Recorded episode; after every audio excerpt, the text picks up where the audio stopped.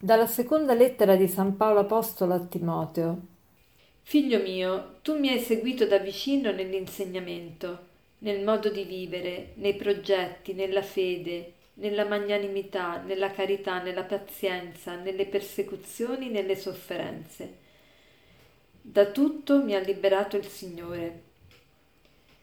Tu rimani saldo in quello che hai imparato e che credi fermamente Conosci coloro da cui lo hai appreso e conosci le sacre scritture fin dall'infanzia.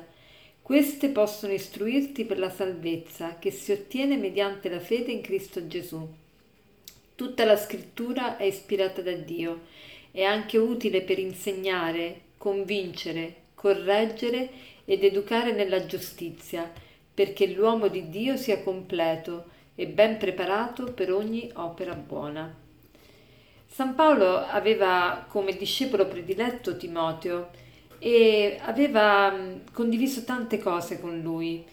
E qui in questo brano San Paolo esorta Timoteo a rimanere saldo, su, sulla, rimanere saldo nella fede, rimanere saldo a tutto quello che gli è stato comunicato e quello che ha creduto.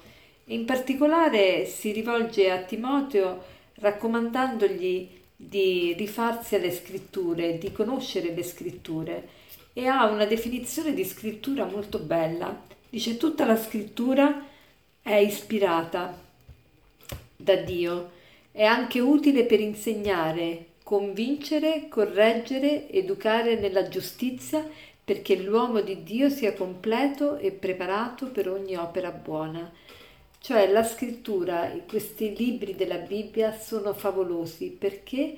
Perché sono ispirati da Dio, perché sono ispirati da Dio e quindi sono utili per insegnare, per correggere, per convincere. Ecco, che cosa vuol dire che sono utili per insegnare? Sono utili perché ci lasciano un segno, ci, ci marcano dentro, ci colpiscono. Sono utili per convincere perché veramente ci fanno vedere quello che veramente vale, per correggere, ci aiutano a capire i nostri errori, per educare nella giustizia, perché ci aiutano a conformarci sempre di più a Dio, perché l'uomo di Dio sia completo e preparato per ogni opera buona.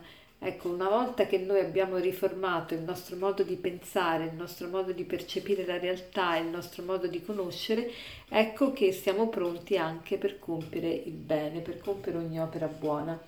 Allora oggi vorrei soffermarmi in particolare su, su questa frase, tutta la scrittura è ispirata da Dio. Che cosa vuol dire che tutta la scrittura è ispirata da Dio?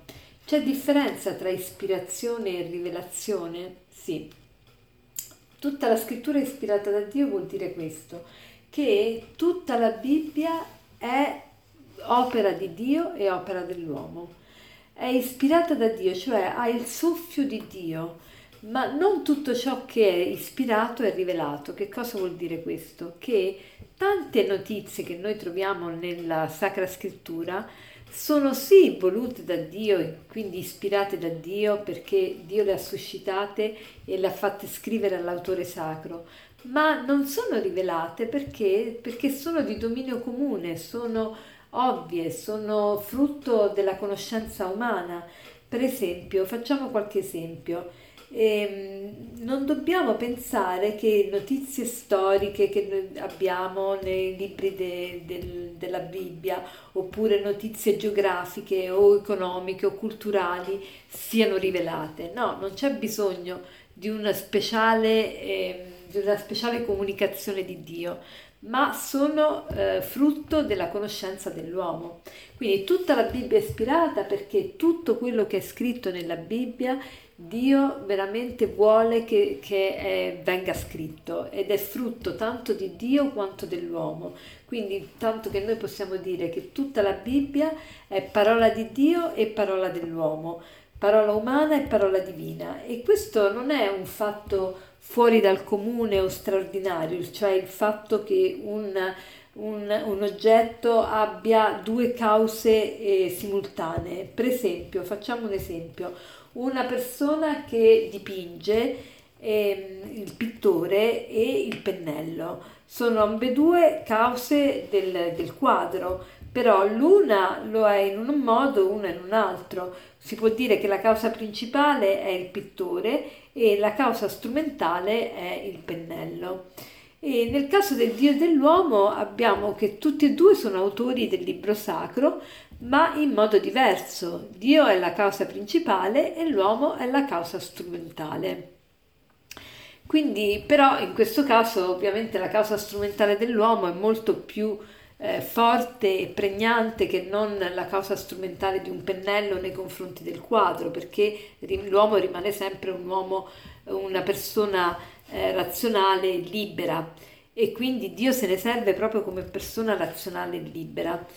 Quindi che cosa, che cosa, possiamo dire della scrittura? Se la scrittura è tutta di Dio e tutta dell'uomo, ovviamente in quanto è tutta di Dio non può contenere del, degli errori, in quanto tutta dell'uomo, eh, allora ecco che molto spesso la scrittura può rispecchiare, può riflettere la mente dell'uomo, quindi il suo mondo, la sua civiltà, la sua lingua. E quindi è un delicato equilibrio questo umano e divino e per questo la Chiesa oggi promuove e favorisce gli studi e le indagini proprio della critica storica, della filologia ed è molto bello che noi viviamo in questo secolo in cui ci sono appunto tanti studi, tanti approfondimenti. Allora l'invito di oggi vuole essere proprio quello di apprezzare sempre di più la, la Bibbia come parola di Dio e parola dell'uomo e, e soprattutto di, di, farla, di leggerla proprio come una lettera d'amore indirizzata da Dio a ciascuno di noi. Pensate che tristezza sarebbe se alla fine della vita noi presentassimo questo, ci presentassimo a Dio con questo libro chiuso. Sarebbe come presentarci a Dio con tante lettere d'amore ricevute da Lui, però purtroppo tutte queste lettere non sono mai state aperte. Pensate che che tristezza per la persona che ti ama vedere che tu hai conservato le sue lettere ma non le hai mai aperte. E possa il Signore trovarci invece con queste lettere non solo aperte ma eh, es- proprio assimilate da noi. Buona giornata.